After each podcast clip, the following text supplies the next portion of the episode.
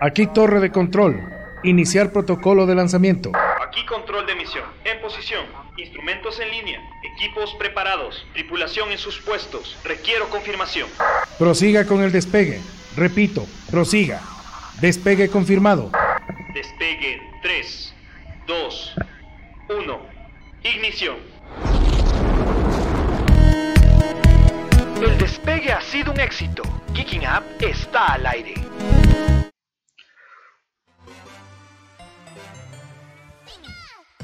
Largos días y placenteras noches amigos y amigas. Yo soy McFly y esto es Geeking Up, el único programa en donde profesamos la religión geek. Nuevamente es lunes y estamos en un nuevo programa aquí en Geeking Up. Como ven, tenemos invitados especiales. Hoy estamos aquí rodeados de chicas hermosas, por suerte. Lucho está, está un poco sonrojado por eso. Por favor, chicos, preséntense como todas las semanas. Hola, hola, bienvenidos todos a un nuevo episodio de Geeking Up. Por aquí les saluda Natalie, Natalie Knox, y estoy súper contenta de estar otra vez aquí en, Cabina Geek. Hola chicos, un gusto volver a estar con ustedes en este lunes lleno de friquiadas. Mi nombre es Chell Strange, bienvenidos. Saludos muchachos, eh, con ustedes Lucho Nichan para compartir cosas geek que nos apasionan y nos encantan como todas las semanas. Bueno muchachos, eh, como dijimos, ya es un nuevo lunes, es hora de, de, comenzar a hablar un poco de nuestras cosas geeks, ya que no tenemos otro momento para hablar porque el mundo no todavía no acepta abiertamente a, nuestra especie. Que no nos quiere. Sí, pero todos sabemos que algún rato dominaremos el mundo, así que... Así es.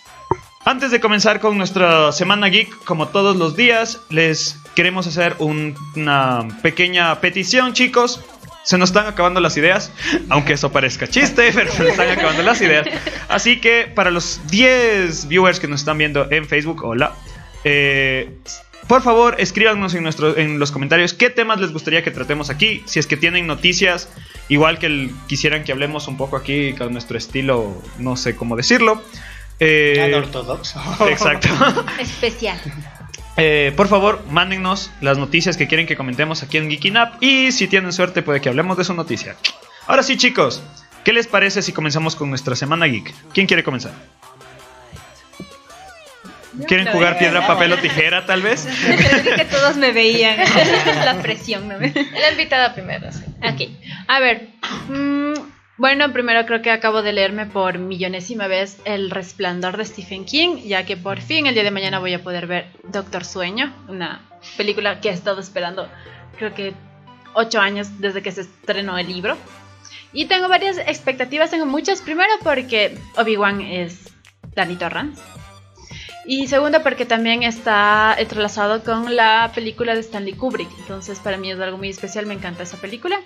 De ahí pude por fin ver el primer episodio de Ricky Morty, justo al terminar el programa de la semana pasada. Y estoy esperando igual salir de aquí y ver el segundo episodio.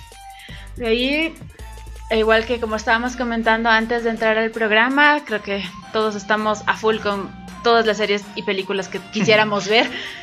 Muero por terminar de ver Flash para poder estar ready para Crisis Infinitas. Y también está apuntada para este fin de semana la segunda temporada de Teen Titans y El Mandaloriano. ¿Ustedes, chicos? Qué bien. Yo, de hecho, ya pude ver Doctor Sueño. No spoiler. no, no, no, tranquila, no voy a hacer spoiler. No sé si llegaste a leer el libro. Sí. Bueno, eh, entonces tienes más o menos una idea de, cómo va y, y que es una como que una premisa diferente, un poco diferente a lo que se conoce del resplandor, pero los indicios de, Stanley Kubrick este, van a estar allí, te va a explotar la cabeza en algunas escenas, de verdad, yo estaba, yo estaba que no aguantaba, de verdad que si no hubiese estado en el cine estaría gritando. Pero sí la vas a disfrutar mucho, estoy segura de que la vas a disfrutar mucho. Es muy buena, súper recomendable. Mike Flanagan, lo amo, de verdad, cada vez eh, se supera más, a pesar de que ahí tiene muchas producciones que no son tan buenas, perdón, tan buenas en finales. Eh, por ejemplo, la casa Hill House me parece que es súper buena, pero el final como que... Es bastante flojo. Sí, sí. Eh, por ejemplo, se, se, había comentado que ese final no lo quería realmente Mike Flanagan, se lo habían impuesto a él, pero bueno, es como que ya otro tema aparte. Él igual es un genio del terror, de la fantasía, el suspenso, de esas cosas, entonces esta película no es la excepción. Eh, ya también pude ver el primer episodio de, de Mandalorian.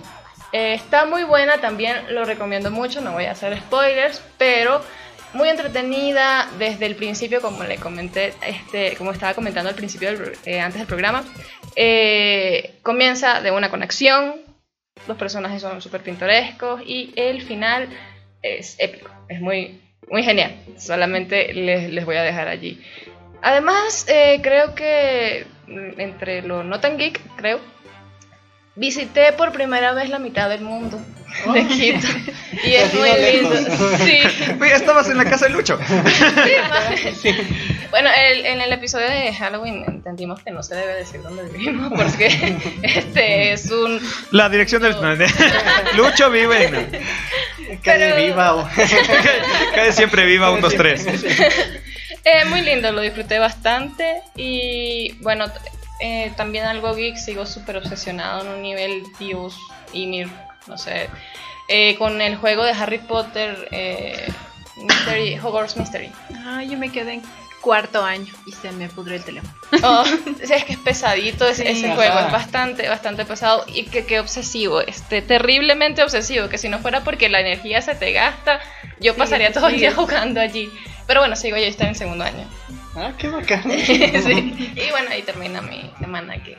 Lucho. Eh, bueno, yo he tenido una semana bien apretada por la U y todo. He hecho algunas cosillas geeks. eh, ya voy en la. terminando la segunda temporada de Flash. Esta segunda temporada me ha encantado bastante. eh, La la- segunda. la- Zoom. Ajá, con Zoom. Sí, la primera es, es como que medio patosa hasta que los personajes se afiancen y todo, pero la segunda es excelente. Me gustó Te bastantísimo. spoileo. ¿no? Solo Eh, que es buena. a Iris no me la trago ni me la voy a Nadie. nunca, Nadie. tal vez. Eh, entonces, no, me, me ha encantado. Eh, empecé a jugar el Darksiders 3. Igual, juego súper chévere, súper interesante. Una dinámica al respecto de, de- del combate y la, la dinámica de pelea es bastante sencilla, como un God of War, incluso un poco más, más, más simple. De hecho, Pero es dicen que está muy basado en Zelda.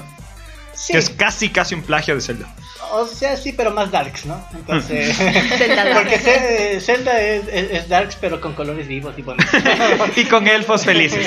Exacto, para acá, Entonces, igual, eso al respecto. Ya me acabé de leer eh, James Potter y la Red Morrigan.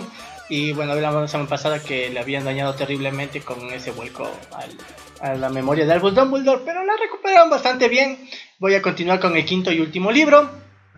Súper interesante, súper chévere. Ya les había hecho la recomendación.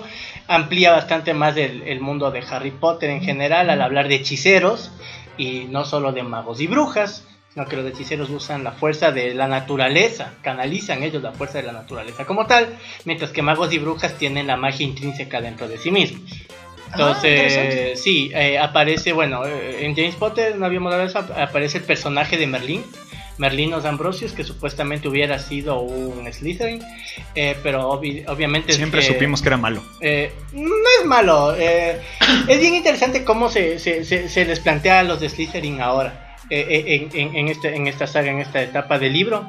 Entonces, eh, hay una. sí, los de Slytherin no, no eran malos, o sea, Snape creo que había quedado que no, no era tan malo. Bueno, eh, es que Snape es de excepción a la regla de los de Slytherin en, en- en el universo de Harry Potter. Dato curioso, yo soy Slytherin. Con razón, con razón empezó así a, a bajarse del... Ajá, entonces, no, yo, yo soy Gryffindor. Entonces, Yo no, aquí Yo es creo que full soy chévere, chévere las cuatro casas aquí ya. eh, cómo, cómo se rompe esa barrera, ¿no? Entonces, hay Slytherin buenos, es más, uno de los protagonistas es un Slytherin bueno, eh, que se llama Ralph eh, Deagle. Entonces, es súper chévere, súper chévere. Entonces, la aparición de Merlín en, en toda la serie de James Potter es genial, porque es un hechicero. ¿sí? No es un mago eh, ni nada por estilo, es un hechicero y aparece una nueva hechicera. Y el villano general de James Potter a lo largo de todo ese se ve que son eh, es la muerte, son las parcas como tal. Entonces, es bien interesante, les recomiendo. Y acertado, porque poner la muerte como enemigo. Sí, eh, sí, porque eh, luego si recordamos las reliquias de la muerte, había las hipótesis de que en la estación de tren Albus Dumbledore es la muerte, o representa más o menos la muerte y esas cosas. Entonces, eh, Lippert ha hecho un muy buen trabajo en ese aspecto de la expansión del universo de Harry Potter, cosa que Rowling debió haberlo pensado mil y un veces al haber dejado que hagan el legado maldito.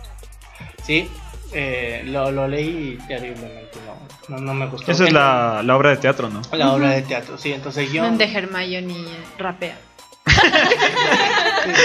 Entonces, Sí, es una buena definición.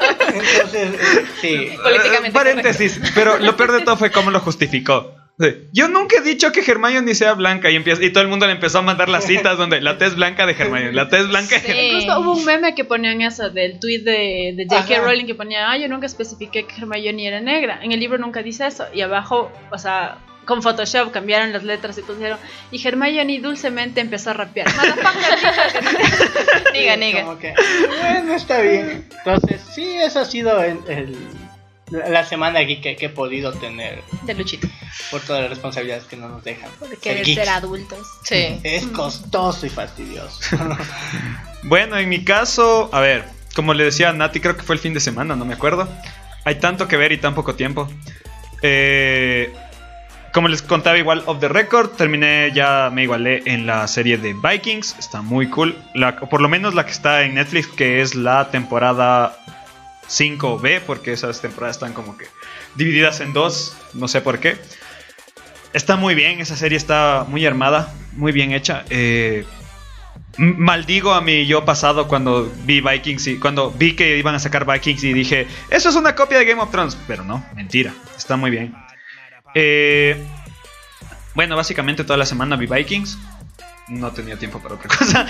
Eh, eh, sí, seguí jugando el Hellblade Sen- Senua Sacrificed, que como les contaba igual off the record, es un muy buen juego. Sigo, o sea, sigo alucinando con el juego, pero es demasiado denso. Llega un momento en que toda esa carga que le dan al jugador para que experimente la psicosis del personaje realmente te llega a afectar. Entonces, es como que tienes que jugarle con, en lapsos cortos porque si no, realmente te, te puede trastornar real. Eh, aparte de eso, se- sigo jugando el, el Legend of Zelda eh, Ocarina of Time 3D. No recordaba que fuera tan difícil. Sí. Uy, sí. No recordaba que fuera tan difícil. Como un juego tan hermoso y gratificante puede ser tan complicado. Y ahora, y, y- remasterizado es más bonito todavía. Sí. Porque es uno. complicado también. O sea, no, sigue siendo. O sea, es lo mismo, lo mismo, pero. Mejores Solo gráficos. Pero es que, es que cuando uno jugaba, o sea, cuando uno era niño, primero tenía más tiempo. Ah, bueno, sí. El día- ¿no? El día alcanzaba para más, o sea, te podías pasar 24 horas exacto, tranquilamente. cuatro horas. Yo me pasaba 16, o sea, Dije 24 en realidad. pero. eh, pero ahora que uno es adulto es como que no tienes todo ese tiempo para dedicarle, entonces sí es más difícil. Tienes que dedicar horas a ser adulto. Exacto. Lo complicado es ser adulto.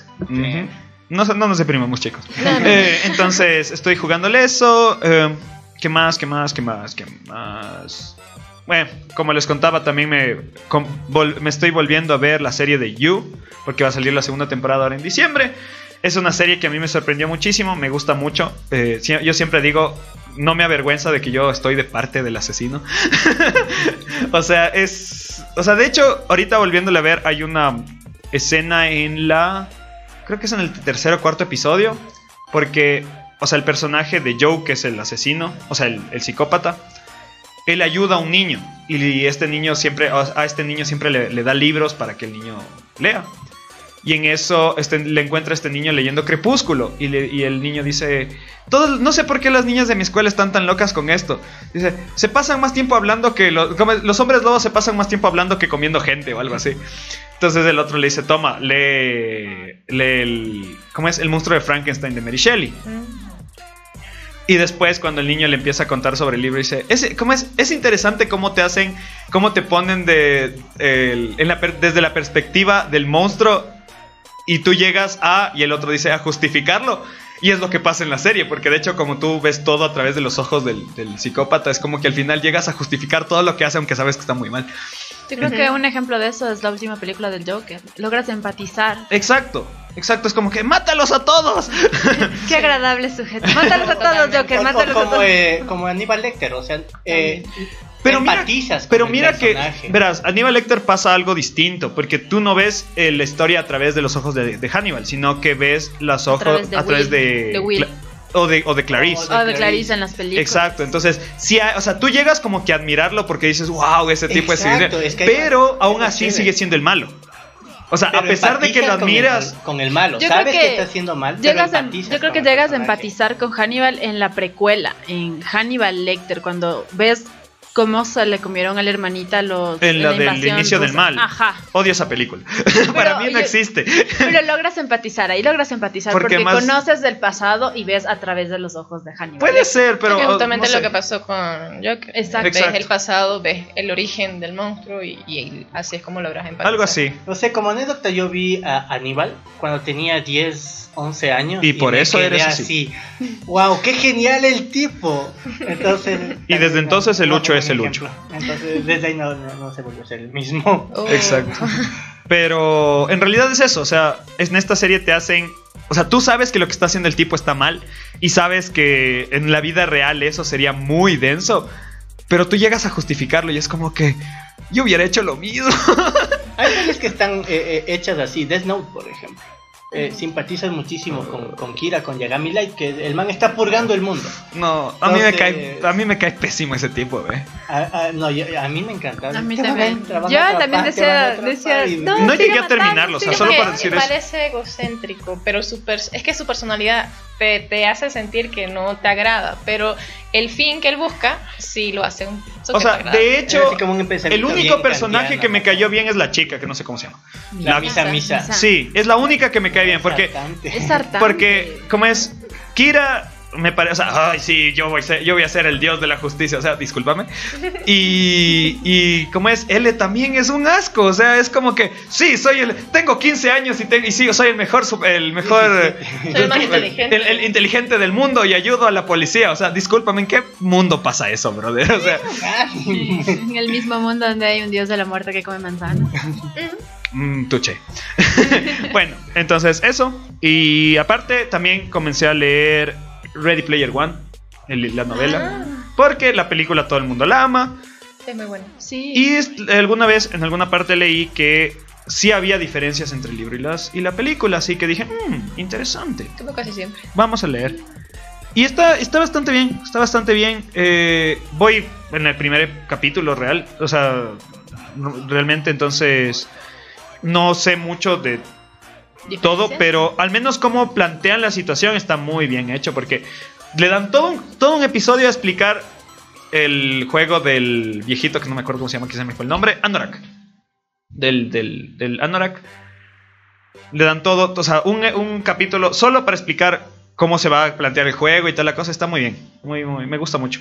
Lo único que no me gusta es que pertenece a toda esta línea de literatura adolescente que salió a partir de... Sí, más o menos, que están narrados todos en primera persona. O sea, son prácticamente un guion en primera persona. Entonces, eso no me gusta Ah, pero tanto. solo por eso.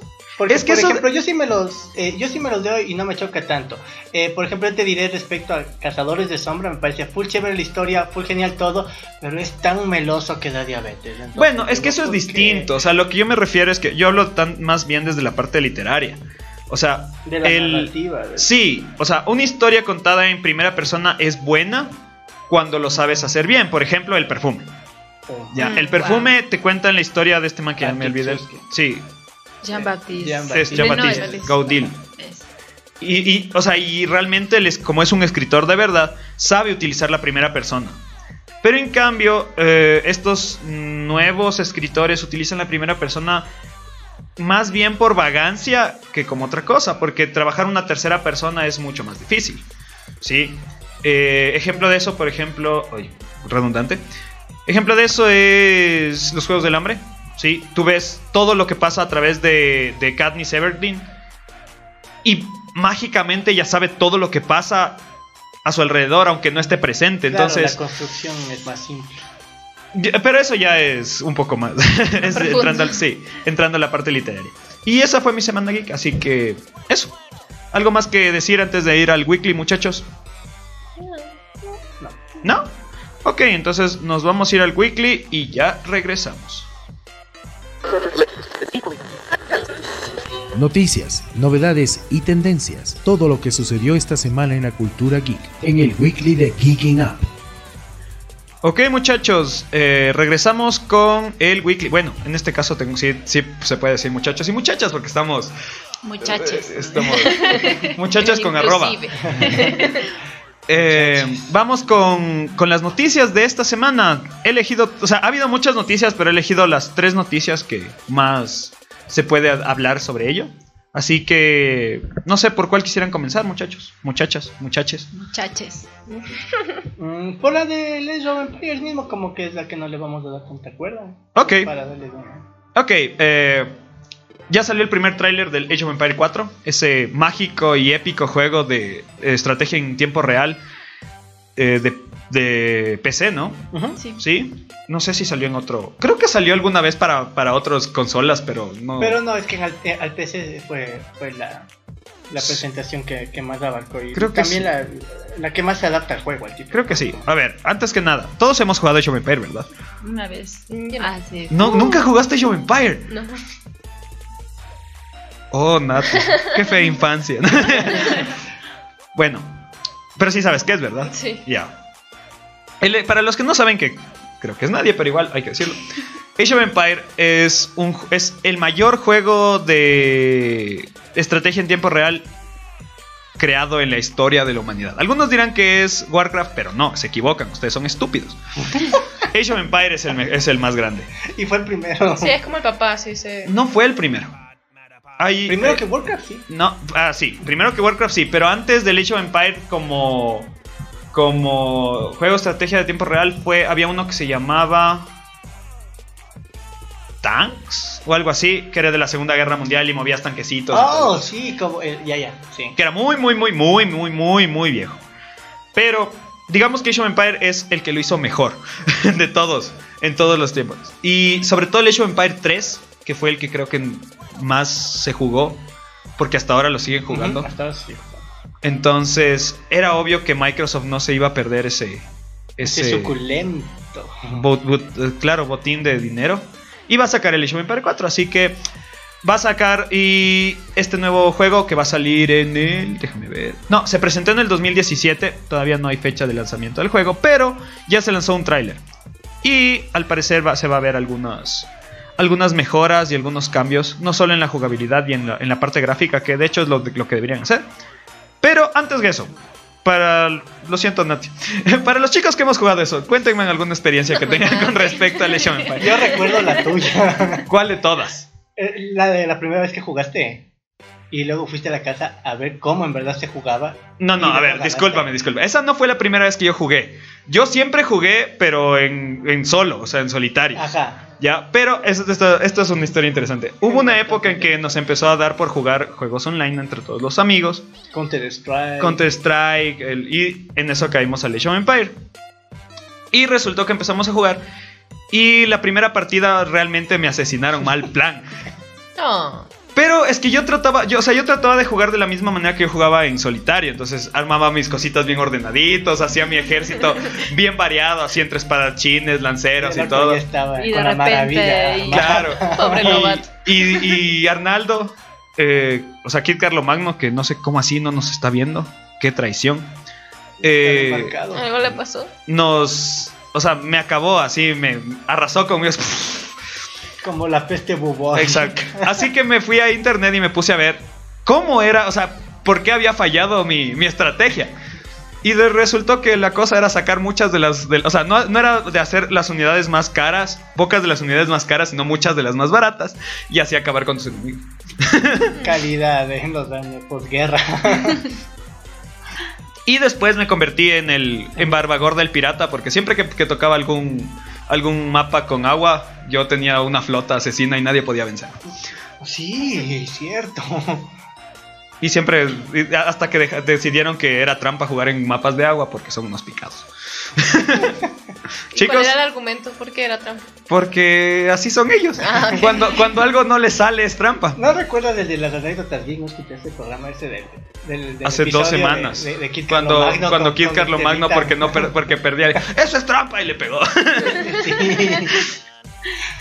Es como cuando juegas Mortal Kombat y no puedes usar a Sub-Zero. Es que nadie le gana a Es que Sub-Zero. nadie gana a Sub-Zero. Hal. La referencia.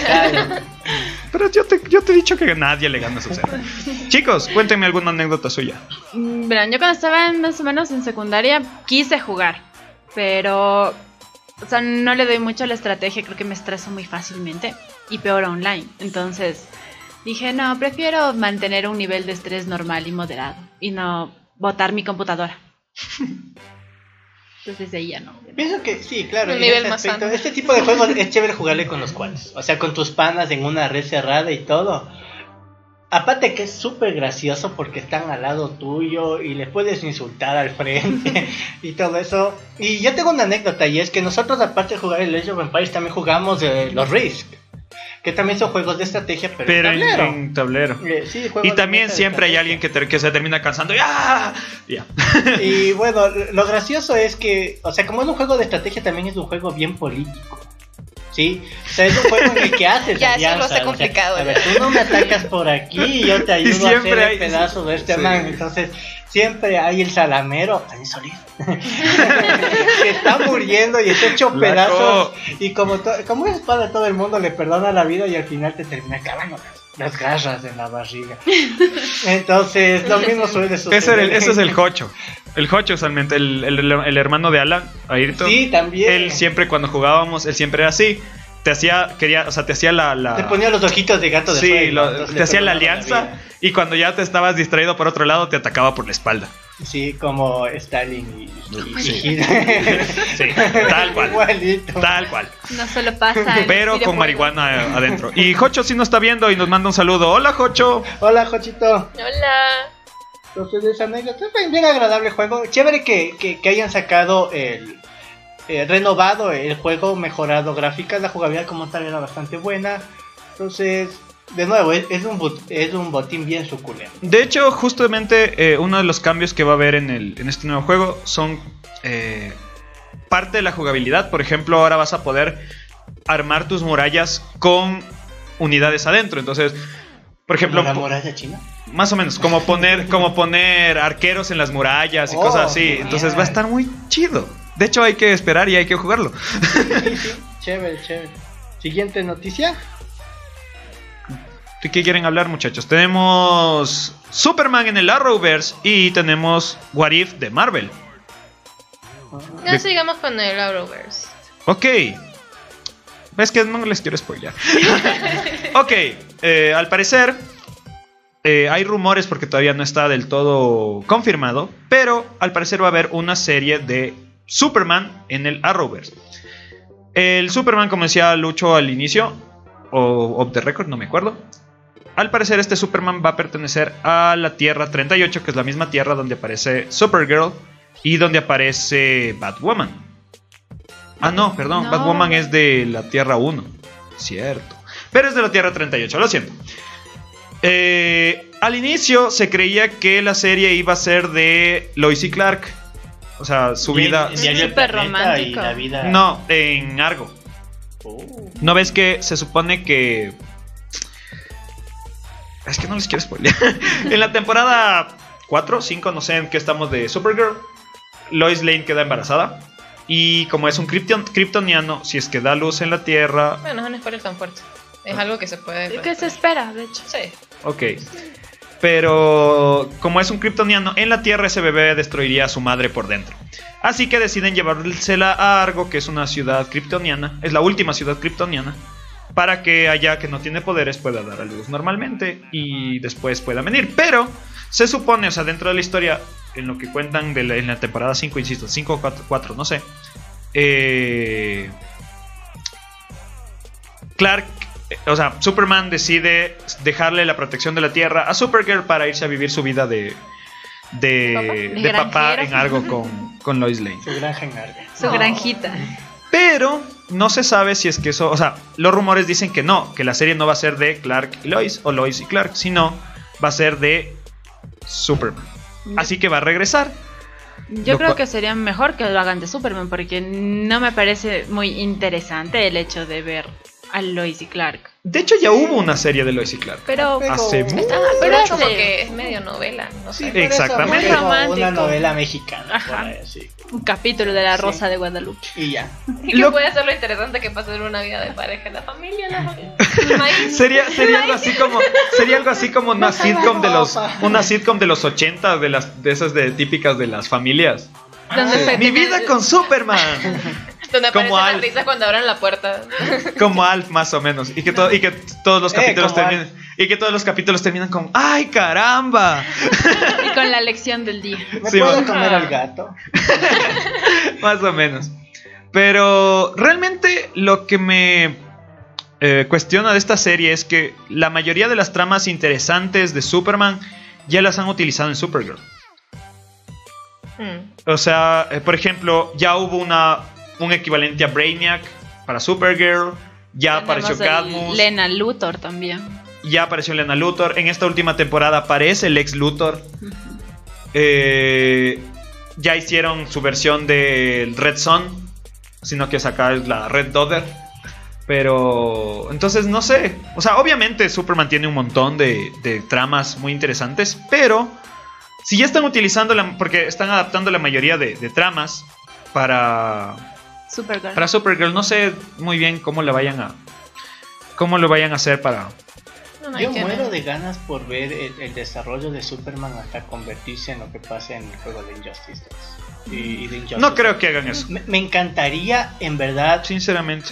ver ese Superman, o sea, ver El de Injustice. el, el- el Superman eh, dictatorial y tirano. Como que sí hace Me- me falta que lo hagan bien. un giro de, de trama. Más o menos yo creo que eso fue, creo que es en la primera temporada de Supergirl que controlan la mente de, de Superman cuando es la primera vez que sale y tú- le tienen que pelear más o menos un poquito con cara.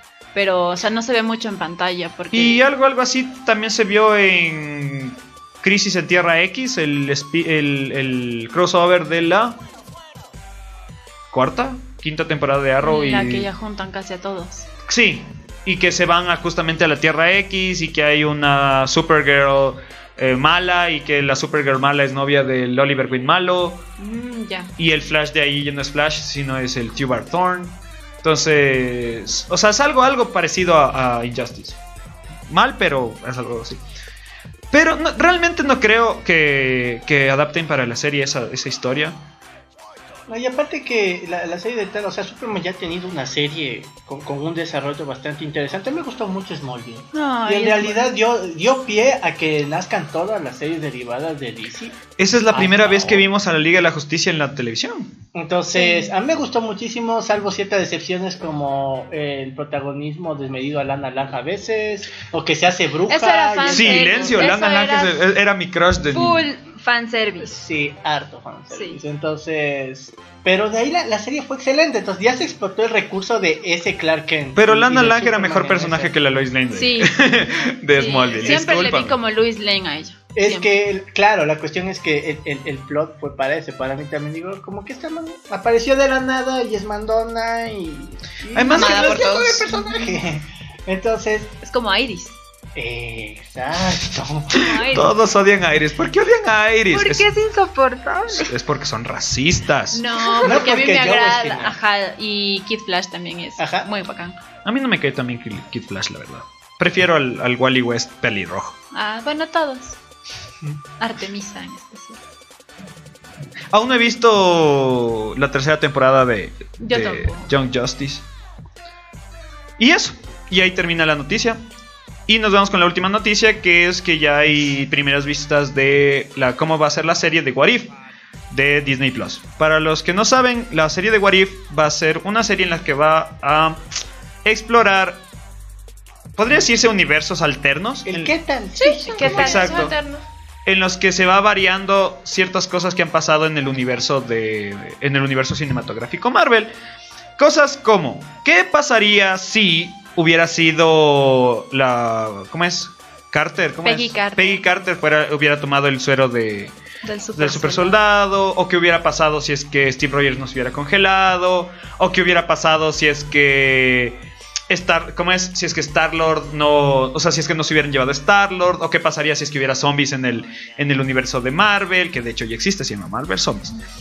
Entonces, lo muy interesante de esta serie es que las, ro- las voces los van a dar los mismos actores que dieron. que Sí, dieron. eso es Oh. bastante chévere. Me parece genial. Y según estas primeras imágenes, el, el estilo gráfico que se va a manejar, porque va a ser animado, es justamente como de dibujo, de, Es como cómic? de es cómic. Es como un Eh, cómic animado. Como Es- los X-Men de los 90, por Mm, ejemplo, no. me encantaba ese tipo. No, de- más es cómic. más como la novela gráfica de, de Watchmen cuando la adaptaron para como película animada. Ah, Com- sí, la he ¿Cómo es cómic? ¿Cómo es? No sé la palabra exacta. Eso no he Está en. YouTube. Sí, sí, sí. Está en YouTube. Yo más bien les iba a decir de otra serie de Disney que se llama eh, Marvel Knights, que creo que ya no está en, en Netflix, estuvo durante mucho tiempo, que era justamente historias de algunos superhéroes de Marvel, eran como que miniseries, y había historias, por ejemplo, de... de ¿eh? Black Panther, había historias de Iron Fist, y así, pero era eso, o sea, era como un cómic anima- animado, que incluso había escenas que eran como que estáticas, o sea, planos estáticos, y que solo se movía la, la cámara y estaba muy bien. Más bien a eso se me pareció muchísimo a eso. Realmente yo no sé por qué no se dio mucho mucha publicidad. Esa que comentas, la, que como estaba viendo más o menos cómo son las imágenes de Watchmen, es más como la animación de cómics de los 90.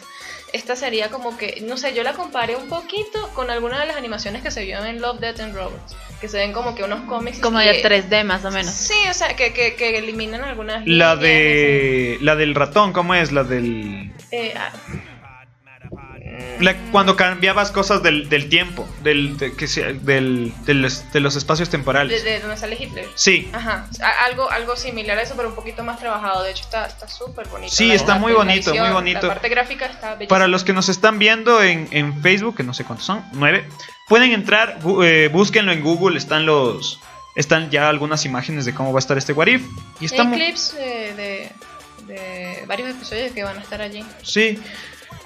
Realmente ya me- Disney Plus me está convenciendo el contratarla.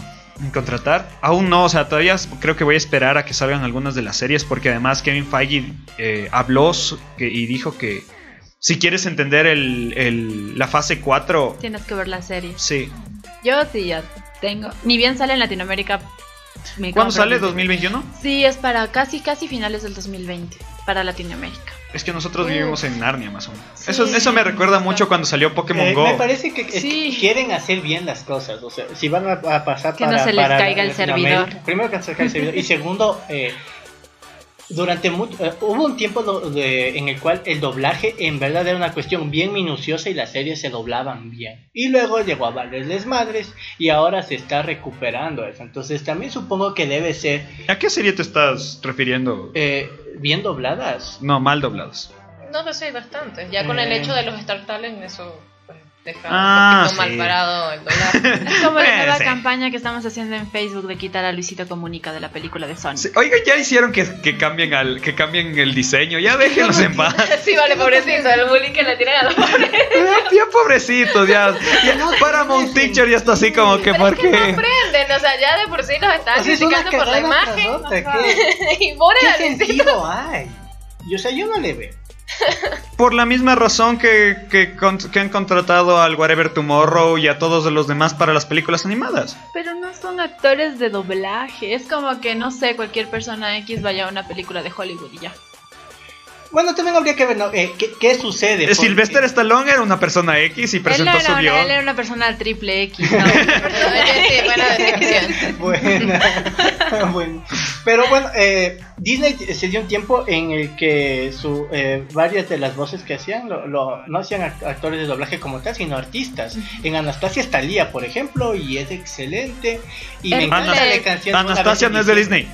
Ah, Ahora sí. Ahora sí. Ahora sí. Pero Hércules fue Ricky Ma- Ricky, Martin. Martin. y también fue Simba de Ricky Martin. Ajá. Sí, entonces. No. Pero es que allí también Sí, te das cuenta de lo que dice. No, Sí. acabo de explotar mi ¿Qué, qué, qué? ¿No sabías? No. Escucha. En el Hakuna Matata, en la canción se le Al final, sí. Y en Esta Noche es para Amar también. Lo que sí sabía es que Balú es eh, Tintán, Ajá, el hermano de Don Ramón, Ajá. para los que no cachan. sí. Ajá. En, en la primera versión, eh, del la de la selva. Sí, la de Sí. los Ah. 60, claro. Ay, qué hermosa que es esa película. Ah, mira tú. No me aburro de verla. Mira tú. Mira, esos serían como que los primeros Star Talent. Y, y, y ahí denota bastante lo que menciona Lucho, que antes sí se trabajaba mucho más el doblaje. O sea, son personas que quizás no están tan involucradas en el doblaje, pero que se esfuerzan porque salga algo de calidad, que es- no Claro. es lo que se ve Por ahora. El ejemplo, doblaje ya, de Latin Records, yo me acuerdo cuando, cuando era niño, toda la serie se doblada en, eh, por Latin No, Records. al final cuando Mm. salían los créditos. Ajá, por ejemplo, eh, el doblaje de infancia. Hércules, los viajes legendarios o de Shin y todo, son excelentes doblajes. Y luego pienso yo, no, no se me viene a la mente una serie en la cual en verdad el, el doblaje haya sido eh, decepcionante, pero como dice Nati, hay un montón. Y ahora sí veo que que al menos, eh, por ejemplo, en la plataforma de Netflix, las series que están dobladas están muy bien dobladas. Sí. Casi todas, porque justamente ahorita estaba acordándome que. Estaba tratando de acordarme en qué personaje era. Pero en, en Vikings, a mitad del episodio te cambian de doblador. O sea, Eso porque ha pasado, ha pasado que de temporada a temporada o de episodio a episodio te cambian de doblador. Pero en mitad, o sea, en una escena el personaje está hablando con una voz y a la siguiente escena cambia y uno está así como que, espera, ¿qué sucedió? Retrocede, escuché Eso es porque creo que la serie eh, estaba producida por History Channel, creo. Creo que una sí. cosa así. Ajá, y pero- ellos tienen como una productora aparte que no trabajan con, con casas grandes de doblaje, entonces a veces se quedan sin locutor. Y yo sí me quedé. Creo que es en, creo que es en Sí. Juve. Creo que es, es uno de los hijos de Ragnar. Y yo, y estaba así, yo estaba viendo y. ah, pero, ¿qué pasó? me sacaron de mi zona de confort. Una pregunta respecto al doblaje. ¿La voz de Harrison Wells es de Mario Castañeda? ¿De quién? En, en Flash, el, el, el doblaje de Harrison Wells. No, Sí, sí es. sí, de hecho, verás, eso justo iba a decir, eh, a mí el, el cambio de, de actores que me, me chocó fue en Flash, porque creo que son las dos o las tres primeras temporadas, es eh, Mario Castañeda como Harrison como Wells. Harrison Wells y eh, su hijo Arturo Castañeda es Flash. Ajá. Y luego lo cambian y es como que tú pones y es, un momento, Whis y ¿qué de pasó?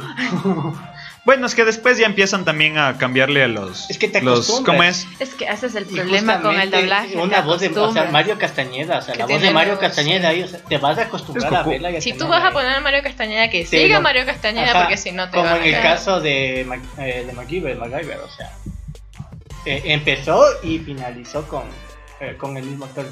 Es como en las películas, las últimas que tenemos de Dragon Ball, no hubieran puesto Mario Castañeda. En realidad, Y eso eh, planeaba. Sí pasó. Bueno, a, a Ash Ketchum ya le cambiaron de, de actor de doblaje y el, ul- y el nuevo actor de doblaje me cae muy mal porque no es Ash Ketchum. No me suena a. Y, y- y en realidad, eh, en respecto a Dragon Ball Super, sí pasó. Que eh, en la primera película de la Batalla de los Dioses no, no, no iba a ir el elenco original, Original. y la proyección de ventas en taquilla en Latinoamérica se fue, pero en picado. Es que no. Entonces dijeron, bueno, démosles a los actores de doblaje lo que quieren.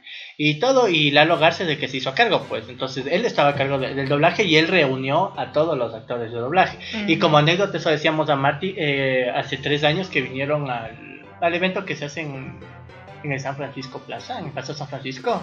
No, no. Sí, eh, fuimos de staff y conocimos a todo, a todo el elenco del doblaje de Dragon Ball. Uh, Solo faltó la voz de Frieza Wow. que se había enfermado. Pero ah, conocimos a todos y fue la última vez que se vio a José Labat casi, porque un mes después falleció. Entonces, Wow, eso súper es súper anécdota. chévere y es genial, o sea, todos súper agradables.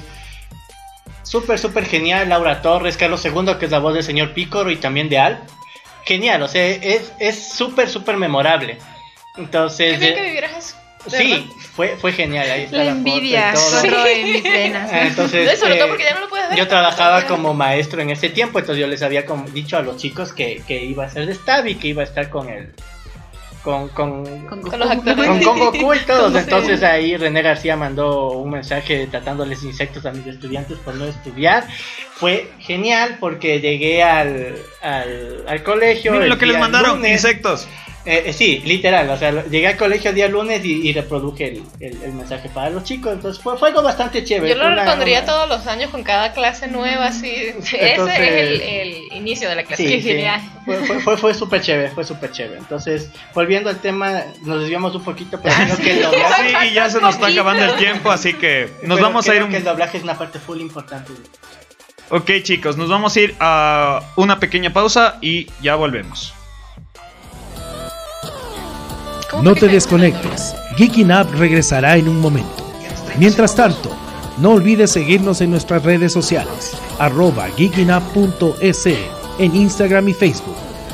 Arroba geekingup.es sin el punto en Twitter.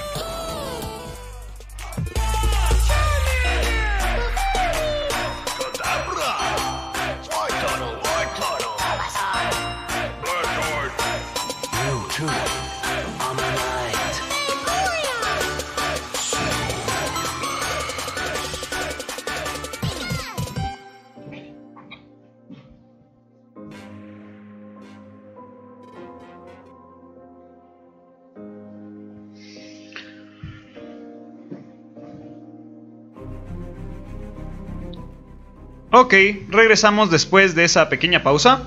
Y venimos con el tema de hoy que es un poco, es un poco eh, denso, pero bastante interesante, sobre todo si es que les interesa esto de los, del mundo geek ya un poco más profundo y fuera de solo las películas y las series actuales. Así que como ya leyeron en la descripción y como ya lo dijimos, o no sé si lo dije, No creo. El tema. No, no, no, dijiste. Hoy vamos a hablar sobre la evolución de los superhéroes a través del concepto del superhéroe a través de los años, ¿sí? Eh, El arquetipo del superhéroe como tal. sí, se podría decir que el arquetipo. Que el arquetipo. Eh, en programas pasados ya habíamos mencionado que el superhéroe, el- o sea, mejor dicho, los superhéroes en, en general son la representación de, lo- de la mitología actual, ¿sí? De la misma manera que en el antiguo Egipto había dioses, o en la, antigua Grecia, o en, los nórdicos tenían sus dioses y sus héroes propios, que, los cuales a través de sus historias transmitían formas de eh, sus conocimientos para su forma de vida, su cosmovisión, su moral. Nosotros a partir del siglo XX tuvimos a los superhéroes, ¿sí? Recordemos que eh, el primer superhéroe creado fue Superman, justamente, en los años 20. Y eh, fue muy distinto a lo que nosotros hoy conocemos como Superman. Así que antes de adentrarnos mucho a este tema, vamos, les quiero preguntar muchachos y muchachas. eh, ¿Cuál fue su primer acercamiento con un superhéroe y cuál es su superhéroe favorito? Primer acercamiento. mm, creo que fue con los Power Rangers. O sea, eh, así, no sé si considerarlo exactamente. Sí, sí, eran, eran los héroes. Eh, estaba pequeñita, estaba en preescolar y creo que uno como que siempre trata de, de sentirse identificado, de sentirse como que muy apegado a un personaje específico y los niños tienden a buscar a alguien que les enseñe cosas buenas, que les dé buenos, buenos valores morales y todo eso. Y yo veía eso en Kimberly, de, de los Power Ranger Rangers. rosa. El amor platónico de todos. Sí. Y creo que ese fue mi primer acercamiento así a, a los superhéroes y lo que me hizo conocerlo eh, más a profundidad y comencé a ver muchas más series de, de esa época en los años 90.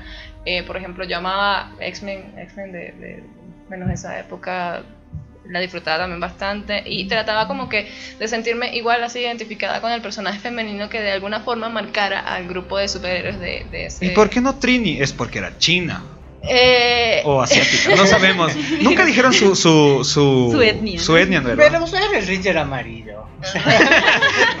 Esa era la época en que la gente no se resen- no, no se enojaba por. ¿Se imaginan qué pasaría si eso fuera actualmente? Sería el No, sería pito. terrible. Políticamente Se incorrecto. llamaría Sí. el pito. Yo recuerdo ya la bronca que hubo cuando sacaron la nueva película de los Power Rangers, la que salió en el 2016.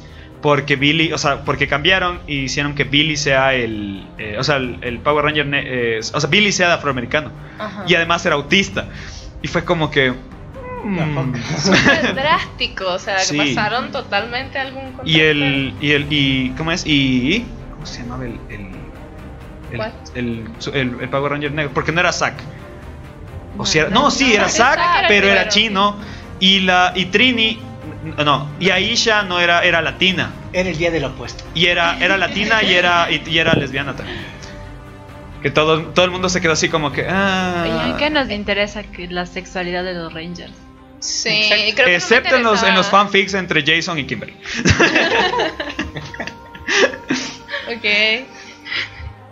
Eh, a ver, continuando con la pregunta de Marty, eh, pienso que en mi caso sería. Hay dos: eh, Goku, Dragon Mm. Ball, o sea, tú lo ves desde niño. Ten en cuenta que se estrenó en el 86 eh, y yo lo veo desde que tengo 8 años, tal vez 7.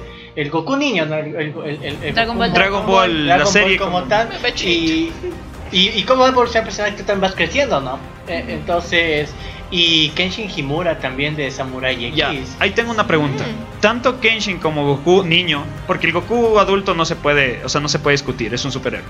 Pero el Goku niño no tiene tanto la- Exactamente. el, el- Pero te enseña lo que está bien y lo que está mal. sí, sobre todo el maestro Roshi, muy bien. Sí, el humor hablando picante de. Dragon Ball es genial. Pero es que Eh, Goku le seguía todo, ¿no se acuerdan esa escena en la que ellos también aparecen en ropa interior? Justo Sebastián, eso es tan épico, no, pues, está hay- Krillin hay- y hay una Goku. escena- sí, pero no, hay otra escena que es aún más épica en Dragon Ball que no sé si ustedes saben, pero hay eh, hay escenas y películas de Dragon Ball que fueron censuradas una vez, de- o sea, después de haber sido presentadas. Sí. Como la de la tanga. Y justamente iba esa. Entonces Goku se levanta eh, y dice, ay, quiero dormir con Bulma Cuando porque dormía con mi abuelito. Oye, no hay palito. Y le- y, le saca- y el maestro Roshi casi muere desangrado. Eso fue épico, de Entonces, pero, eh, y aquí voy a hacer yo una, una concepción al respecto de que, eh, no sé si hemos leído tal vez eh, el psicoanálisis de los cuentos de hadas de Bruno Bettelheim. Eh, es excelente, es genial. Eh, y ahí te entiendes algo, y es, algo importante, que en el cuento de hadas, me estoy saltando un poquito para el argumento que habla, el personaje bueno debe ser definitivamente bueno, no, no hay ambivalencia porque el niño no puede asociar el mal a un ser humano. El niño tiene que aprender lo que es ser bueno en su crecimiento para transformarse en ser humano. Y pienso que en ese aspecto también los superhéroes como tal son el arquetipo de la bondad y de lo que es bueno en el mundo. Es como nuestros cierta etapa, de ahora. en cierta etapa. porque ya vamos a ir viendo cómo evolucionando hasta Porque además lo mismo sucede, volviendo al, paralel- al paralelismo que existe con la mitología. Igual, hay ciertos mitos en los que el héroe es bueno, pero hay otros en los que no. Pero el mito se diferencia del cuento de hadas en que en, en el mito el personaje es humano como tal. Es No bueno y siempre. malo a la vez. Hércules coge, mata a su familia y busca redención. Hizo un acto bueno y luego se rede- eh, con actos eh, malos y, se- y pretende su redención con actos buenos. Sí, Eh, pero, pero encontramos personajes que son mucho más ambiguos, como Loki, que todo el mundo lo toma como que es malo, pero no es malo. Es que ahí vamos a la idiosincrasia de cada cultura. Porque totalmente. eso te acuerdas de que hablábamos eh, cuando vimos, no me acuerdo de qué era, pero hablábamos de, eh, en un programa fue, que hablamos que a los vikingos no les importaba si eran buenos o malos. O sea, los manes querían morir con honor en el campo de batalla. Ir al Valhalla, tomar cerveza y seguir peleando. Las eh, exactamente. Eso es. Ese es, ese es su, su- su- su ideología, entonces depende también bastante de eso. Pero pienso que eh, en, a nivel de lo que un niño puede ver y percibir, de nuevo, o sea, el superhéroe es el análogo al cuento de hadas que había antes, o sea, enseñarte a ser bueno.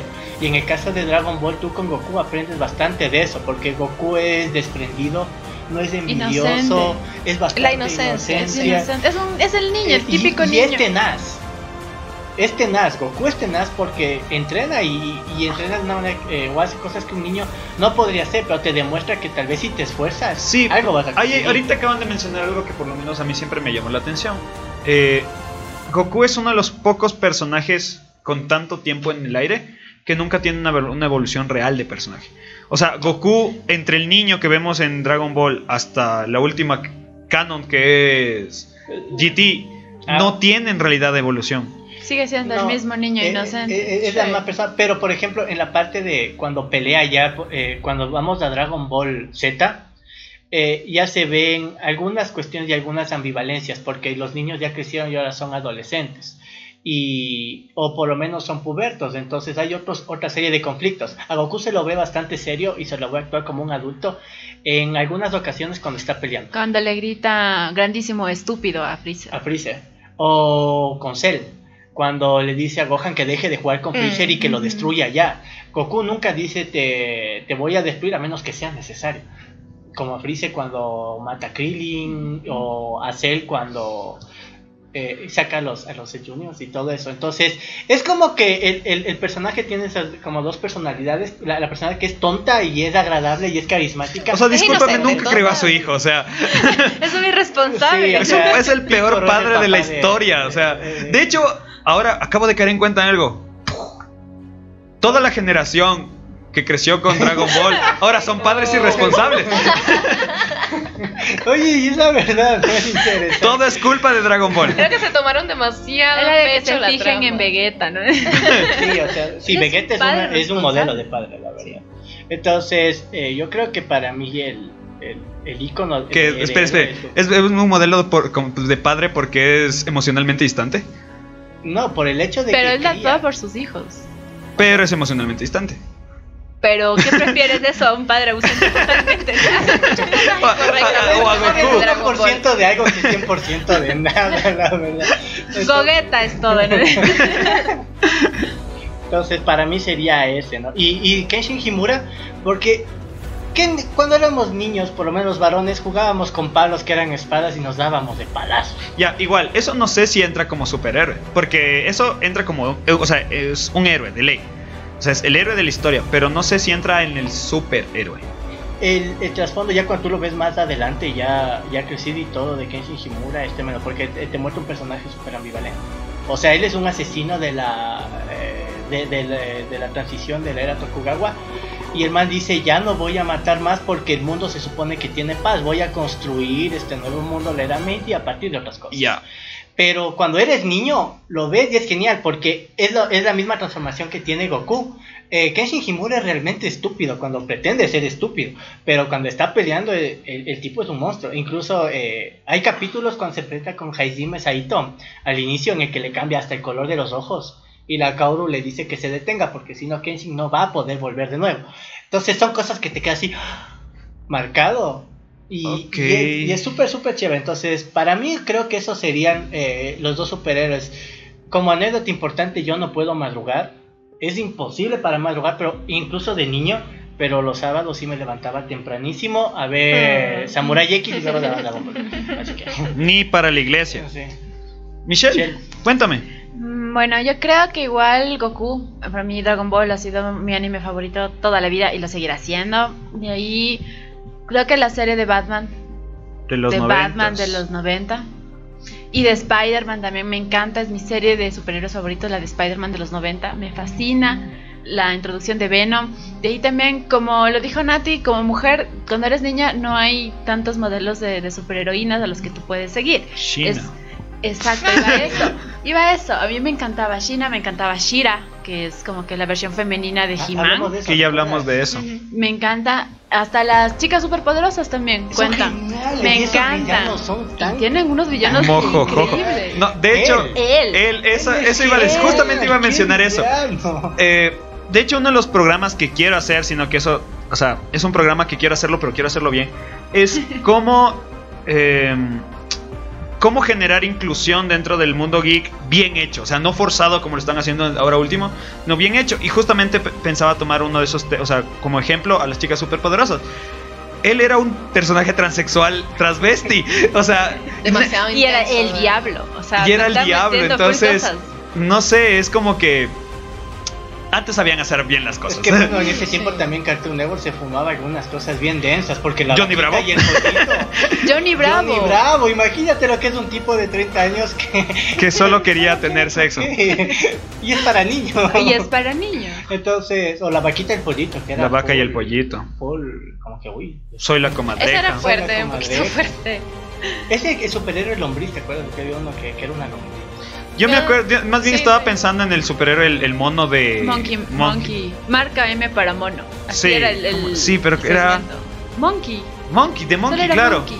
Y, y los, y los, y los, ¿cómo es? Los super amigos. No es super amigos, ¿cómo Ah, era? los super, no, no son super Sí, son conocidos. super amigos de la, super, de la chica superpoderosa. No, no, no. Van Halen. De, era Van Halen, Ajá. el capitán. No era capitán, ¿cómo es? Pero era Creo la versión del Capitán América. Sí, era, era, era una burla. Era, Era, era la burla a de. Thor, De Hulk y de Capitán América. Sí.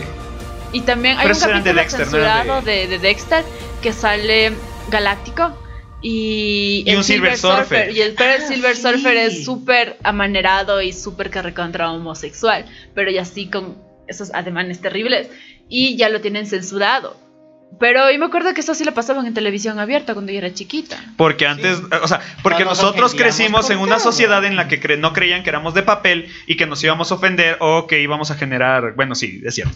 La, la Sí, sociedad de esos los millennials niños todavía no nos dolía todo. Acaba de llegar Andrés Segovia, nuestro fan más, más acérrimo. Bienvenido, Andrés Segovia. Hola. Eh, ok, por mi lado, yo creo que tuve dos acercamientos primordiales con superhéroes. Primero fue los Power Rangers, yo siempre le he dicho. Los Power Rangers fueron para mí un icono de mi infancia, me traumaron. El color rojo sigue siendo mi favorito por los Power Rangers. Durante, insisto y siempre cuento lo mismo, durante años yo me vestía de color rojo solo porque color porque rojo, Jason solo se vestía de color Sí, rojo. pues, meses Y las peleas entre de los rosado. niños por decir yo soy el de rojo y... Después apareció el el verde y ya querían ser el verde. el verde. Siempre que sí, mira, como anécdota igual, o sea, en mi familia yo soy la única niña. Todos mis primos, mis hermanos, todos son varones. Y cada que jugábamos a eso, o sea, yo tenía que ser el Ranger rosa. Y yo no quería, quería ser el Ranger rojo. Y me pegaba con ellos por ser el Ranger rojo. Y les. Y les. Des- después sucedió, después, de hecho, si es que no lo saben, hay cómics de los de los sub- de, de Power Power Rangers y son muy buenos y hay un, o sea, hay una, una trama, unos unos Power Rangers en la que el Ranger rojo es mujer. Ah, yo vi cuando le cambiaron. rubia. Sí, Era la Ranger sí, sí, está muy bien. Eh, bueno, primero estaban los Power Rangers, ya lo he contado. La primera película que vi en mi vida fue la de los Power Rangers contra Lord, no, no es contra, contra el moco, no me acuerdo cómo se llamaba. Ivar, se llamaba Ivar. El moco ese morado. Ah, ya. Eh, que es cuando se trans- que cuando pasan de ser los Power Rangers a los Power Rangers ninjas. Eh, Qué hermoso, qué épico. Dios, la infancia. Sí. exactamente. Y Batman. Pero no Batman en sí como, como Pero audiovisual, sino porque yo tenía mucho- muchos juguetes de Batman. No sé cómo llegaron a mí, no tengo memoria de cómo llegaron a mí, pero yo tenía una colección de, eh, de figuras de acción, de acción de Batman. Y jugaba y eran, o sea, y de hecho tenía mi, tenía Batman, tenía el Capitán, ¿cómo es? A Doctor Freeze, tenía a Bane, o sea, sí tenía mis, o sea, y, esa es como que la primera imagen de superhéroes que puedo. Yo tengo una anécdota bien triste. A mí también me encantaba Batman y tenía un muñeco de Batman hermoso. Y un día me porté mal en la escuela y mi papá. Oh. Sí, ahí. Pues tú no te mereces a Batman. Sí. Batman lloraría por eso. Es como si hubiera. Sí, Creo que te enseñó una buena lección ese día. Sí, aportarme aún peor porque ya no tenía que destruirme. Ya no tenía nada que perder. Sí. Ok, ¿y sus superhéroes favoritos? Mm, superhéroe favorito. Creo que Batman. Es que, es que Batman, Batman es, es, es el mejor, la verdad, es genial. Y, y a pesar de que no fue de los primeros superhéroes eh, a los que seguí, me enamoré apenas lo vi. Es que es precioso, es todo oscuro, es, Es dark. es dark, sí, es- eh, y es- están apuestos, no sé. Eh, creo que sería ese y mm, Wolverine. Wolverine y Phoenix. O sea, me, me encantan Jean los Grey. Sí, Jean Grey. sí. Pero en Phoenix. O sea, no, no como. No como... No heroína, sino como que- como las. Sí, creo que ¿Cómo ese se es como llama? que otro. antihéroe puede ser más o menos. O sea, depende, depende del De arco la- argumental, ajá. porque ella fue, el- o sea, siendo Fénix fue la reina roja del Mm. club Hell- Hellfire, fue Fénix destructora, o sea, depende. Estaba aburrida la chica, no Sí. sé si que. Imagínate tener todo el poder del universo, hasta tú te aburrirías, brother. Bueno, creo que, creo que serían eso. Lucho, Eh, bueno, sí, eh, como dice Nati, Batman. A mí siempre me tengo ha algo, ya les voy a, ya les voy a contar algo, justamente con lo que estamos hablando la- con respecto a Batman. Necesitamos aquí a alguien de Superman. La parte real de, de- del héroe, o sea, Batman hace cosas buenas, pero no es en sí un superhéroe como tal, no es un modelo a Es un seguir. antihéroe. Batman es un Exactamente, antihéroe. me, me gusta mucho eso y se parece bastante a lo que somos los seres humanos como tal si tuviéramos un poder semejante. Y O sea, Poder de Dinero. dinero. Dinero. bueno, aparte que es súper, hiper, mega inteligente. Es que también eso lo hace un poco real. O sea, puede Sí. ser alguien inteligente y con mucho dinero. Eh, de ahí, eh, Qué real. un villano, eh, a mí los héroes que me fascinan, los héroes de los que estoy enamorado son los héroes de Alan Moore de The Watchmen. Me, me Ah, encantan sí. porque son humanos, son reales, te muestran en verdad. Ahora sí, ¿qué pasaría si tú tuvieras un poder o una responsabilidad de ese tipo? Y en ese aspecto, Rorschach para mí es lo mejor. Es, Rorschach es es mejor Batman. héroe. O sea, acabas de decir Batman y Batman, porque Eh, Rorschach es Batman. Mm, En, en ese aspecto no, porque... Es un Batman eh, más traumado. Sí. No solo- eh, sí, pero a- en el- al final, o sea, pienso que Batman, eh, entre el bien mayor y escoger la verdad y eso, Batman como que se lo traga y dice, bueno, ya, fingiremos que no pasó nada. Pero Ruchan no, y eso le cuesta su vida. Entonces, eh, no es real. sí, me, me encanta. Y tal vez Iron Man, pero la personificación... O sea, De Robert Downey de Jr.. Robert Downey Jr., Porque, o sea, es O sea, no te gusta Iron Man, te gusta Iron- Robert Downey Jr. En Iron Man. No, porque a ver, cuando él hace de cuando él hace de Sherlock es igual que Iron Man, solo que en la, en la época victoriana. Pero le falta traje, loco. Entonces, creo que, que, esos serían mis, referentes, así como que mis favoritos. Yo Batman. Me encanta Batman. Es que es Batman. y yo crecí con esa serie de los 90 en el que salían todos sus, sus villanos y todo así. Y me encanta Batman. De ahí también me fascina Spider-Man. Entre Batman y Spider-Man hay una competición terrible. Me encanta. De ahí La Mujer Maravilla, obviamente. Me encanta. Vi la serie de Linda Carter. Oh, Yo quería genial. ser la Mujer Maravilla. Me ahí. ¿Cuál más? Flash me encanta. Me ¿El Flash nuevo o el Flash antiguo? Eh, me gusta el Flash de la. O sea, bueno, Flash en sí, pero yo lo vi en la Liga de los Super Amigos. Ya. Y me gustaba, desde ahí me gustaba él y Capitán Frío. Me encantaba. Captain Cold. De ahí yo creo que, bueno, esos son mis superhéroes favoritos. Y tal vez Rogue. Me encantaba la forma en la que Saya no podía convivir con la gente. Yo creo que como geeks, cada uno tuvo su, su momento de, de aislamiento de, de la sociedad en el que no tenía gente con quien compartir sus gustos. Entonces yo me sentía bastante identificada en ese momento con Rogue. Porque por más ¿Tuviste que- un mechón blanco? también sí. Pero esa fue después. ¿no? Porque, o sea, no, no, yo no tenía gente con quien compartir las cosas que a mí me gustaban, que eran cosas raras en esa época y no estaban de moda. Entonces me sentía como que con ella, como que bueno, la paria del grupo un ratito. Rogue es como también un- una especie de buen eh, modelo a seguir, porque es que ella, a pesar de que tenía todos sus prejuicios, se sentía bastante mal con lo que tenía que cargar. No mostraba esa cara siempre, eh, por lo menos en la serie de los 90, que, eh, porque en la película sí la cagaron totalmente, esa es otra Rogue, pero la que muestran de verdad en, en, el- en la serie es es súper genial y, y te demostraba que, que tienes que seguir adelante, que tienes que como que mostrarle una sonrisa a las adversidades que presentan en la vida y es un personaje súper genial, de verdad. Sí. Mm, bueno, de hecho, yo en, este- en mi superhéroe favorito tengo que coincidir con Andrés Segovia. Yo siempre le he dicho mi personaje favorito, mi superhéroe favorito es Nightwing. Eh, a diferencia de mucha gente que, se- que está muy identificada con Batman, yo me identifico con, con Nightwing. Porque, eh, primero, Nightwing es un. O sea, Dick Grayson es un personaje que creció a la sombra de Batman. O sea, imagínense crecer a la sombra del superhéroe más chingón del mundo. Entonces, o sea, nunca vas a poder ser mejor que eso. Entonces, Qué fuerte. pero él aún así logró crear su propia identidad, ¿ya? Y como dice justamente Andrés Segovia, eh, él experimentó ese lado oscuro de Batman, pero sabía que había una mejor forma de hacerlo. Y lo hizo, ¿sí? De hecho, siempre, eh, o sea, en las historias en las que Nightwing ha ocupado el manto de Batman, es un Batman completamente distinto. Tiene las mismas habilidades, eh, pelea igual, se mueve igual, pero sonríe. O sea, a diferencia de Batman que tiene todo ese peso emocional de sus traumas de la niñez, a pesar de que Dick Grayson también tiene traumas, eh, él aún así sigue sonriendo porque sabe que... O sea, a ver, Batman lucha porque cree que el mundo... O sea, las- el lado bueno del mundo necesita ser protegido. Nightwing lucha porque cree que el mundo es bueno de por sí. Algo así como Maquiavelo y. Más o menos. Ya se me olvidó. Entonces, Nightwing siempre me ha llamado muchísimo la atención por eso.